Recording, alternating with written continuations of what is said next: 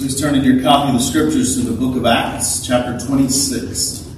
Acts chapter 26. Last time we saw in our study that Festus, the newly appointed governor, had called Paul to speak before the visiting King Agrippa and his sister Bernice.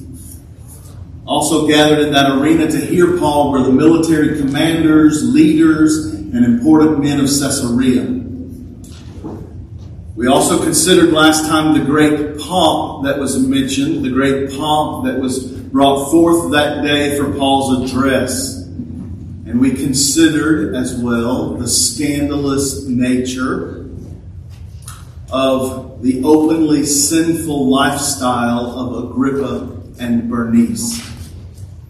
It's also worth considering that the depravity which we know of in Agrippa and Bernice, their incestuous relationship, that same sinful depravity was also likely to exist in many in the crowd gathered there that day. Perhaps in that assembly no one else was involved in an incestuous relationship, but no doubt there were adulterers, fornicators, thieves, robbers, liars and cheaters, and even abusers and murderers. All here, all gathered to listen to Paul's testimony about Jesus Christ. Not unlike that assembly that day, we gather here and we know that there are adulterers fornicators and thieves and liars, robbers, cheaters, all sorts of sinners gathered here today. And like them, we are gathered to listen to Paul's testimony of Jesus Christ. What a blessed thought it is that the message of Jesus is not for good people, not for perfect people, because there are no perfect people other than our Lord Jesus Christ. The gospel is for sinners, all kinds of sinners. So today, don't be offended that I said we're all sinners. We are.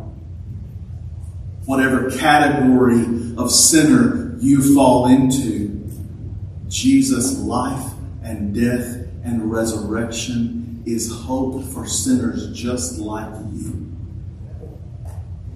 Now, through Luke's inspired writing account of that day, you and I can go there in our minds. We can squeeze through the crowd. We can climb the bleacher seating in that arena.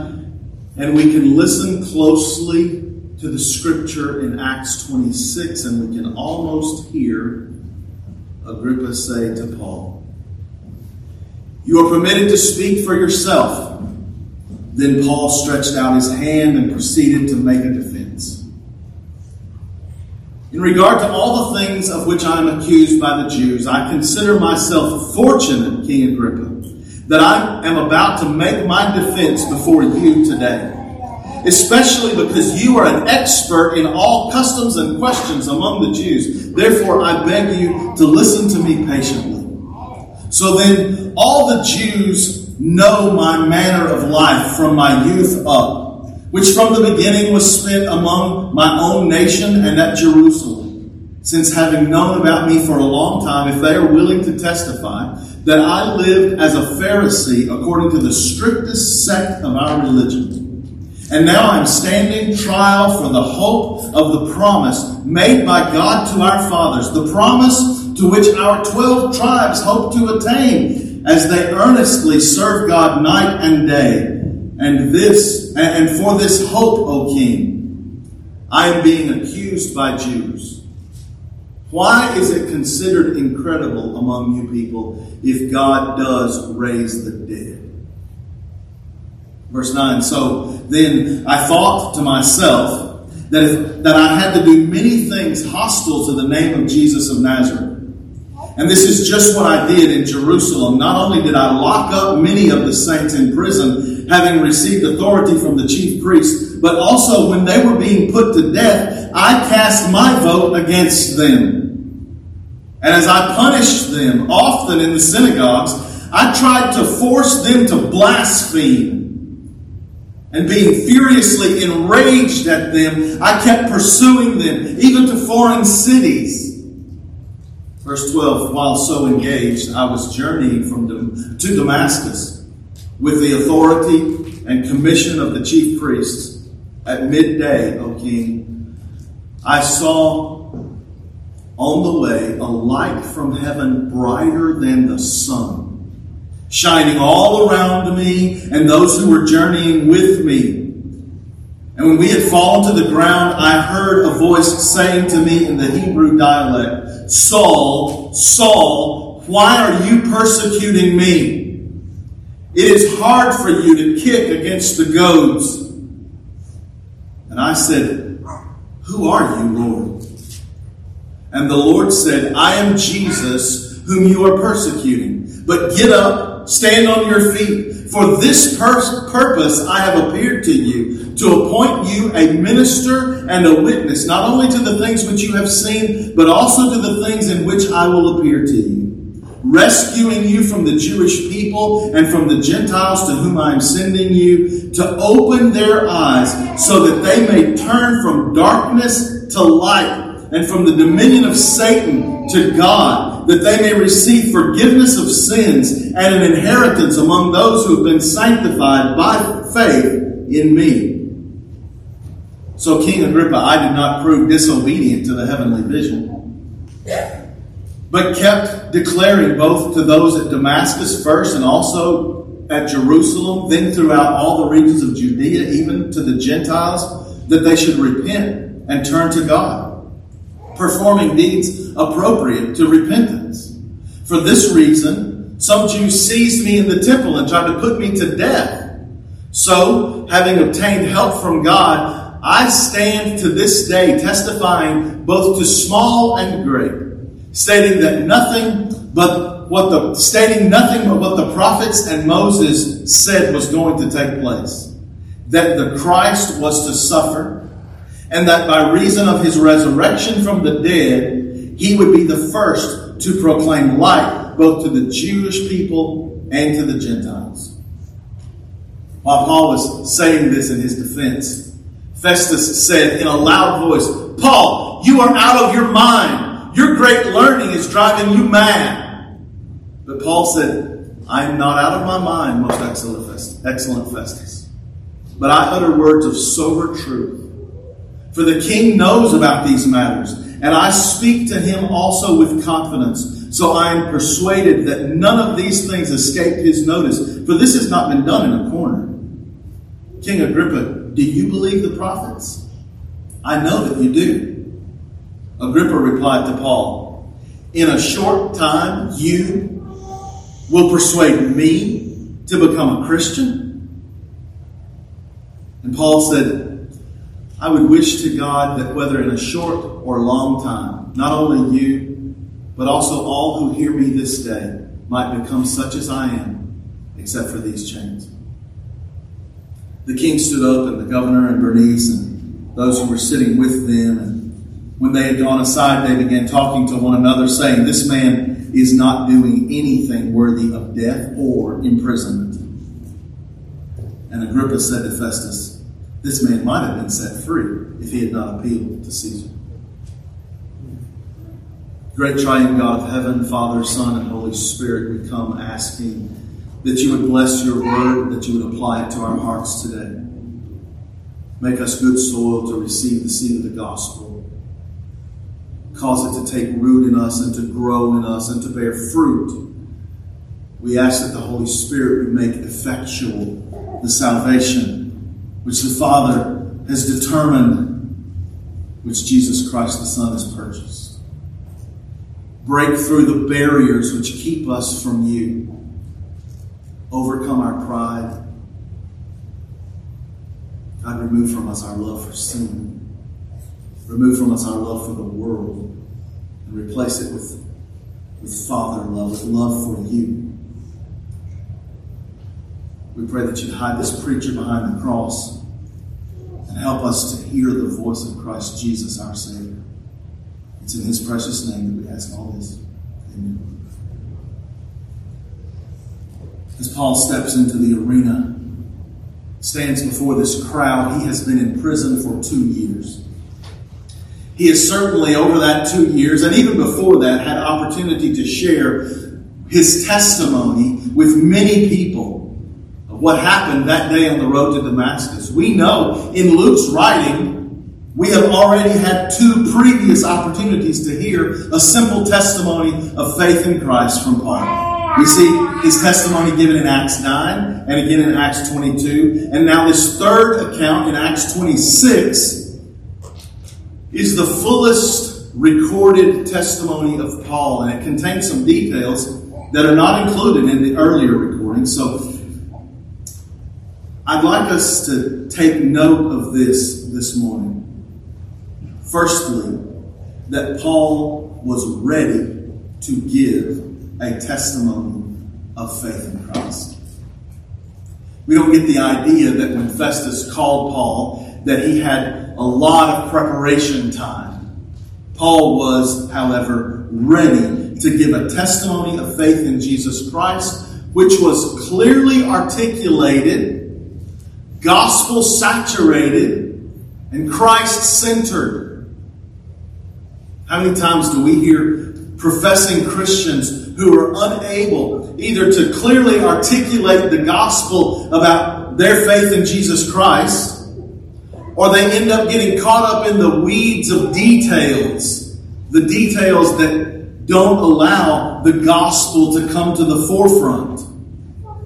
Each and every one of us should be able, we should be prepared, and we should be regularly practiced in telling how Jesus saved us. We should do this without confusing the matter too much. What city you lived in, how old you were, what church you attended, what school you were going to. Those things may be part of your testimony, but we can't allow those things to overpower and then we lose Jesus in the mix. When you were baptized is not when you were saved. What, what you did with church attendance or church membership.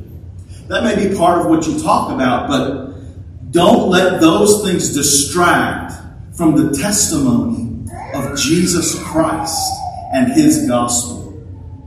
We had a wonderful opportunity many years ago. On Wednesday evenings, we worked through the gospel in detail. And at the end of that time, we had opportunity, each and every one of us individually, to write out our testimony of salvation. And then we took several weeks, some of you remember this, we took several weeks to read those aloud with everyone there, with one another, sharing our testimonies. Iris, I know you remember that. What, what tears were shed. What joy what a wonderful thing that was. And since that time, we have this, uh, this ominous membership interview that we do with all new members. And in that process, we, the elders, have the opportunity to hear the testimony of what Jesus Christ has done to bring every person in our church to Jesus Christ as Savior. What a blessing that is. Paul was ready to testify to what Jesus had done to apprehend him on the road to Damascus. Christian, you should be ready to tell what Jesus has done for you. Uh, if you haven't figured it out, every testimony of faith in Jesus Christ is, in one sense, exactly the same. And in another sense, everyone different.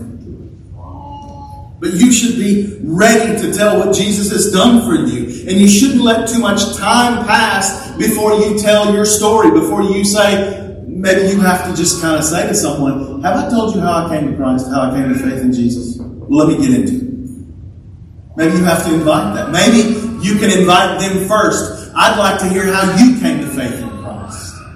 What a great opportunity it is to, to give our testimony and to hear testimony from others.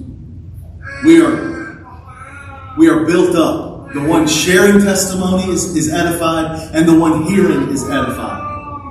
And we don't need, Christians, we don't need a special occasion.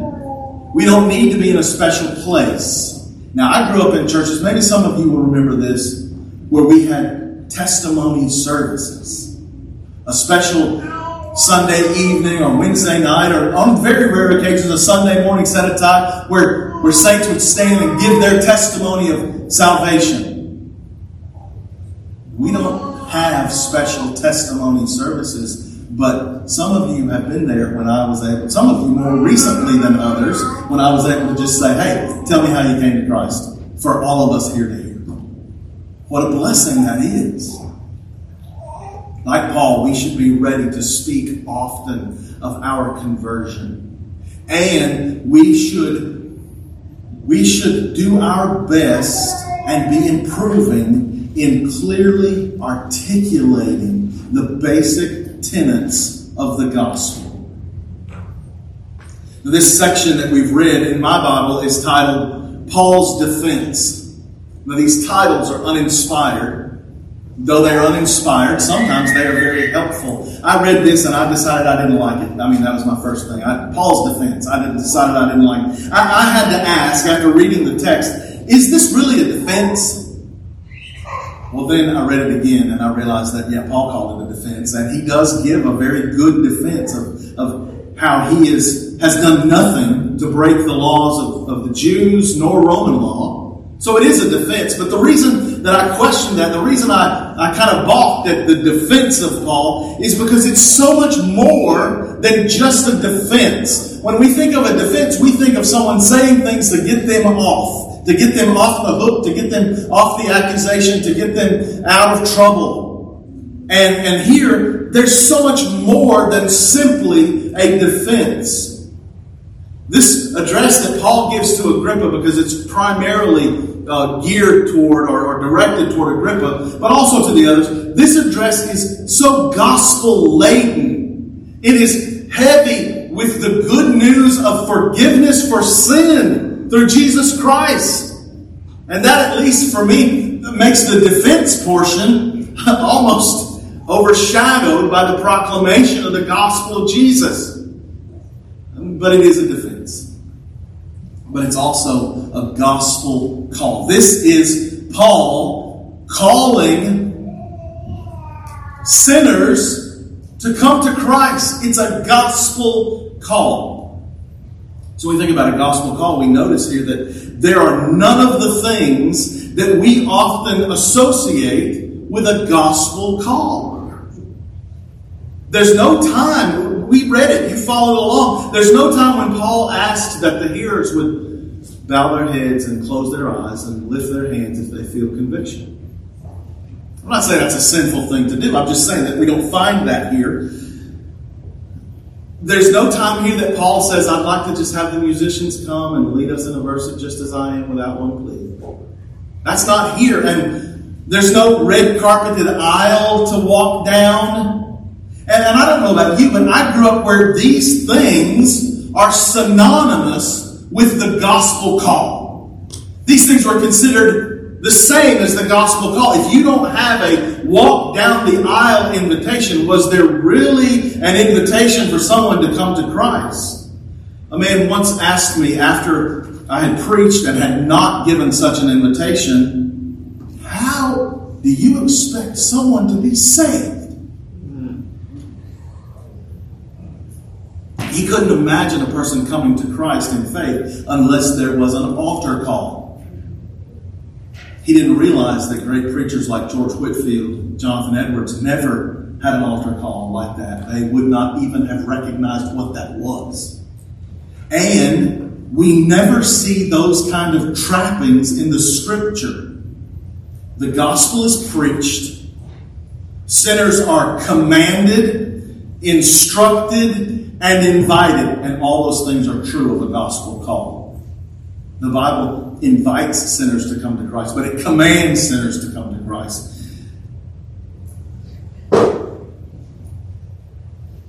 The results then are left to the Holy Spirit, who works effectually in the heart of sinners. So, this is a gospel call. Paul's address here. It's easy for us to outline after just a few brief introductory comments in verses 2 and 3. We see verses 4 to 8, Paul the Pharisee. Verses 9 to 11, Paul the persecutor. Verses 12 to 15, Paul the prone. And verses 16 to 23, Paul the preacher. Paul the Pharisee, persecutor, prone, and preacher. So his brief introductory comments in verses 2 and 3, let's consider that for a moment. We won't reread it. But I would like to remind you what we studied a few weeks back, Tertullus, the lawyer for the high priest, when he came and spoke before Felix. He came with flattery and flowery speech. And, and even reading that, you can see how insincere and utterly gross his flattery was. The Bible warns us against flattery. Even today, when I mentioned that we talk about flattery, someone said, "Oh, that's that's terrible. That's a horrible thing." The Bible warns us against flattery. Flattery works ruin. Flattery is a net spread to catch someone in. The Bible says so much about flattery. Is Paul here flattering King Agrippa when he says, I consider myself fortunate? The, the word is happy or blessed. Is Paul trying to win over Agrippa by flattery, by saying some insincere and, and fake or false, I'm so happy to be here? I, I think we can see clearly that this is actually how Paul feels. This is true. He has been speaking at least for two years to Romans, to Felix and Festus, and probably to anyone who would ever listen. And, and these people didn't have a clue about the religion of the Jews. They didn't know if Paul was actually in violation of Jewish law, or maybe he's not. Who knows? And now Paul has the opportunity to make his case before Agrippa, an expert in all things Jewish. Remember, he had been appointed uh, by the emperor over the temple, over the high priest. He was, he was studied and he knew the religion. He knew of the promised Messiah. He knew of Moses and the prophets and what they taught. So Paul is not flattering Agrippa. He here is saying what is true. He is truly happy that he has this time to finally speak to someone who will understand more fully what he is saying. One who will know as he speaks the background and who'll be able to fill in the details as Paul gives his testimony. This is not flattery in his introductory comments. So we have our first point here in our outline. We see Paul the Pharisee, verses 4 to 8. Paul begins in verse 4 by saying, All the Jews know my manner of life from the youth up. What a statement. What a statement to make. Everybody knows this man. Everybody knows him by reputation. They knew the man who said he lived with a clear conscience before God. Now, we remember from our study a few weeks ago that living with a clear conscience is not enough. Because even if one lives with a sincere conscience, we may be sincerely wrong. And that's where Paul was. But they knew him to be a man of integrity and a man of conscience. Paul was known by reputation. And, and what a reputation he had. He was from the strictest sect of the Jews. But Paul wasn't playing religion. He was serious. Paul was known to be one who kept the Jews' rules most faithfully. Paul rightly states that the reason he is so hated by the Jews is that he held most firmly to the promise of a Messiah. And he believes Jesus to be that Messiah. Jesus died and rose from the dead, proving that he was the incarnate. Let me back up and say that statement more accurately. Jesus died and rose from the dead, proving that he is, not was, the incarnate. God with us. He is the promised one.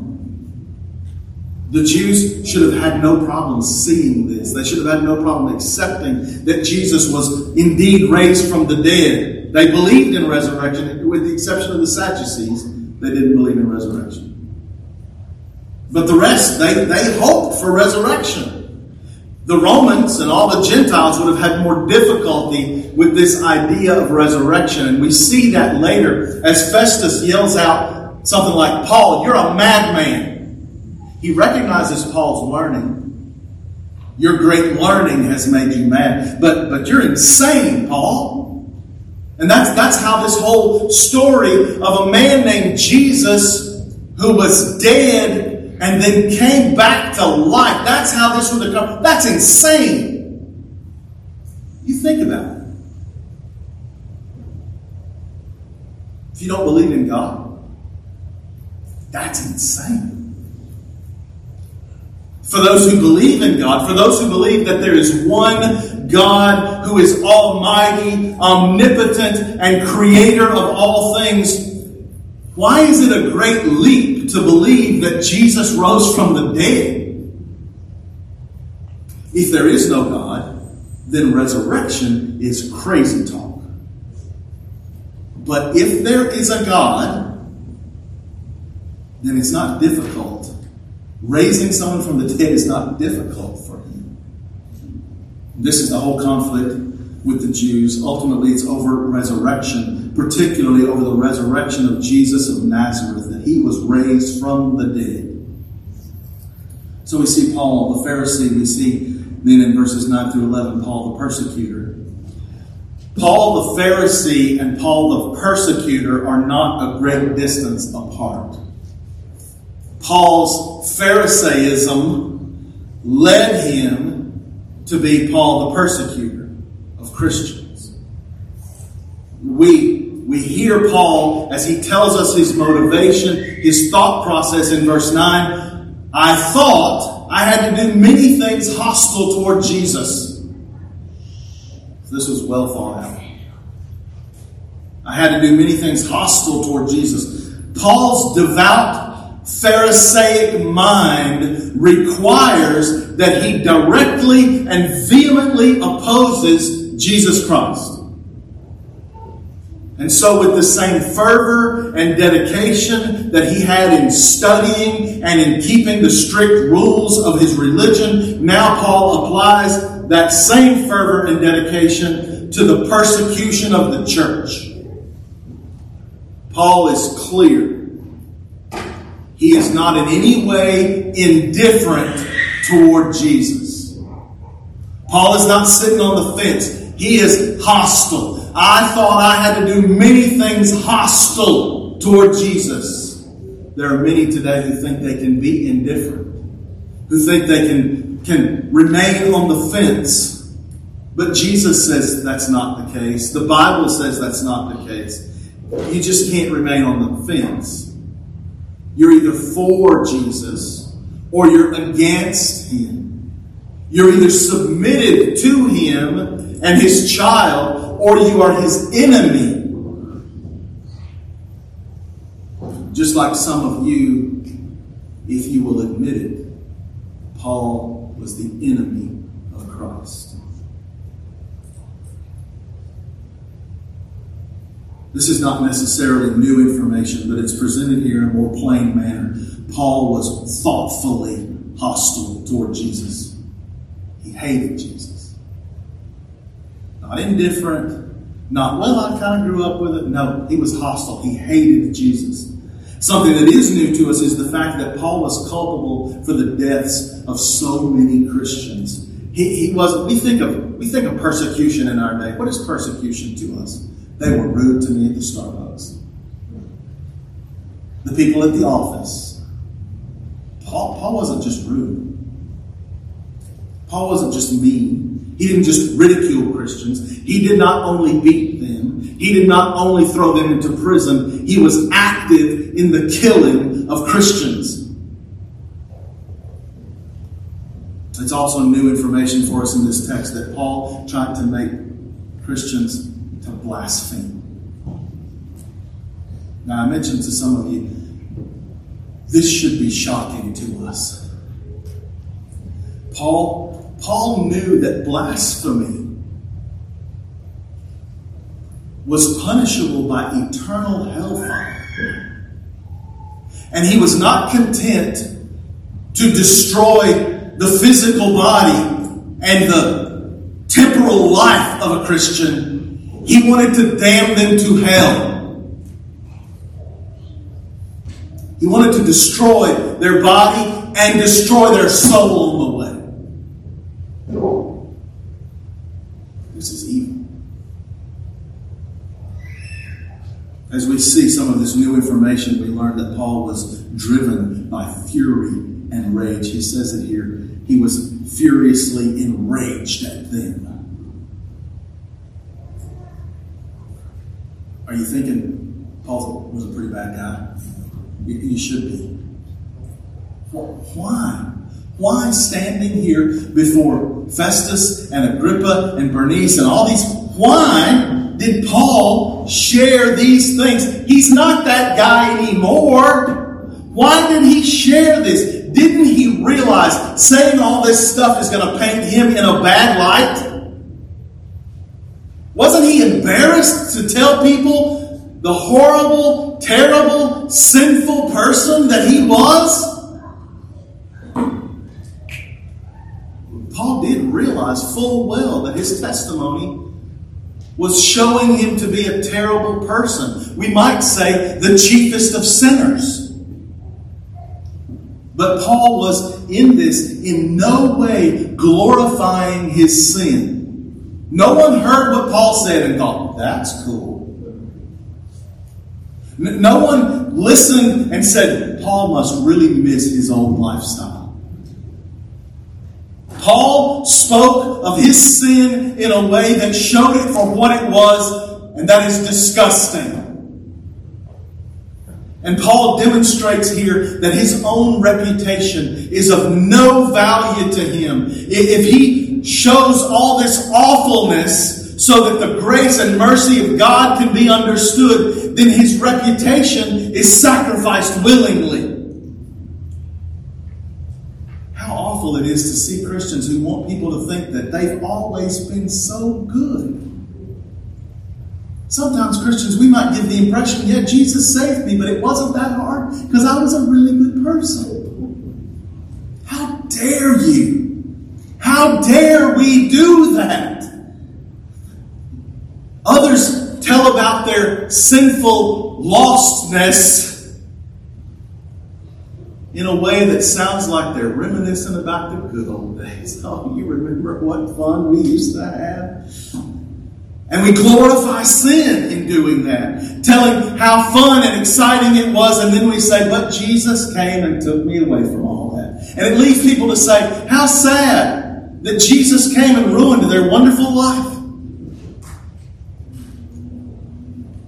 to say we had no sin or to say our sin was so glorious. Christians, let us neither deny our former sin nor glorify it. Let us learn from Paul that our reputation is naught, nothing, zero in view of the gospel of Christ.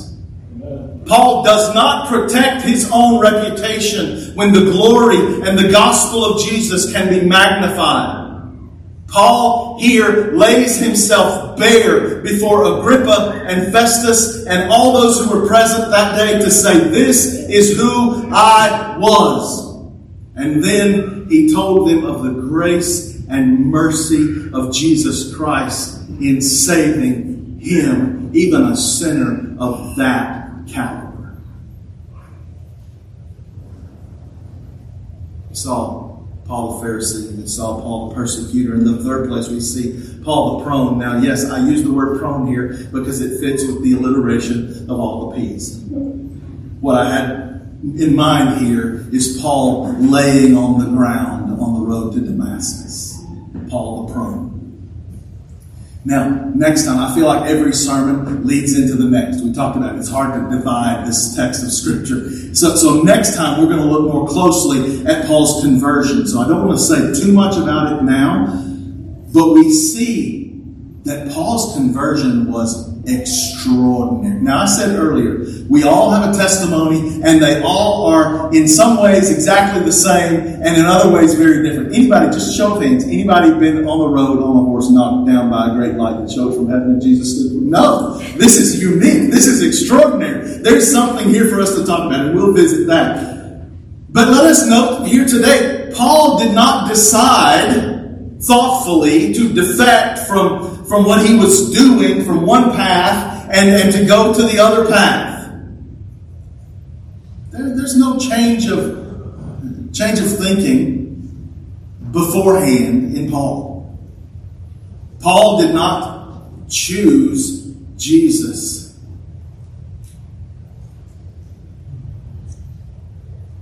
Paul was not a seeker. Paul was, in every sense of the word, an enemy of Christ. And Paul was apprehended by Jesus. He was on his way to apprehend some disciples of Christ, but instead Christ apprehended him. And yes, after Christ apprehended him, then there was a change of mind. There was a change of thinking. Then Paul did choose to follow. And, and by the way, that was quick. I, man, I don't want to get on next week's stuff. Who are you, Lord? There's already a change. It's already, it's already there. Who are you, Lord? While Paul, while Paul is on the ground, it's not a thoughtful process. Paul is knocked down by the radiant light of Jesus Christ. More on that next time. I, I know I've said this, and, and I say it again and again and again without apology. Jesus Christ so closely associates himself with the church and with his saints in the church that he says, You are persecuting me. Paul never laid a finger on Jesus physically. Jesus is so closely associated with men like Stephen that Jesus says, You're persecuting me. And this is a call to those who are in any way distant from the church. When you distance yourself from the church of Jesus Christ, you distance yourself from Jesus Christ Himself. The church. When the Lord's people gather on the Lord's day, to worship and praise the Lord and to receive the Lord's word and to hear the voice of the Lord. This is the church. And Jesus loves the church. And so should we. Fourthly and finally, we see Paul the preacher, verses 16 to 23. Jesus saved Paul and immediately he called him to preach the gospel. Let's read again verses 16 to 18. But get up and stand on your feet. For this pur- purpose I have appeared to you, to appoint you a minister and a witness, not only to the things which you have seen, but also to the things in which I will appear to you, rescuing you from the Jewish people and from the Gentiles to whom I am sending you. Verse 18, to open their eyes so that they may turn from light to, uh, from darkness to light and from the dominion of Satan to God, that they may receive forgiveness of sin and an inheritance among those who have been sanctified by faith in me. So this, this was the gospel that Paul preached. It's the gospel that every faithful preacher has preached throughout history. And it's the same gospel. It's still the good news for you today. There is forgiveness of sin and an inheritance with the saints for those who believe in Jesus. The gospel call has come to Christ by faith. Come repenting of your sin, believing in Him, and you will be saved. I've teased it. Let me do it one more time. Next week, we'll consider Paul's conversion. It was extraordinary. It was directly opposed to his own state of mind. It was by grace without works. And it was instantaneous. That next time. Heavenly Father, we pray that you would apply your word to our hearts. God, for those of us who are who are ill prepared to speak of your gospel, to ill prepared to speak of what you have done to save us, we pray that you would convict us, that you give us a change of heart. God, remind us what sinners we were. Remind us what we would still be without the grace, without the blood of Jesus Christ. God, we pray that you save sinners. We pray for our children who have yet to place their faith and trust in Jesus Christ. We pray for those who have grown up, who are now adults, who may not feel like they are enemies of Christ, but they are. We pray that you would, as you apprehended Paul on the road to Damascus, that you would that you would stop them in their tracks. That you would turn them to Christ. That you would grant to them the graces of faith and repentance. We pray that you save them. Jesus' name.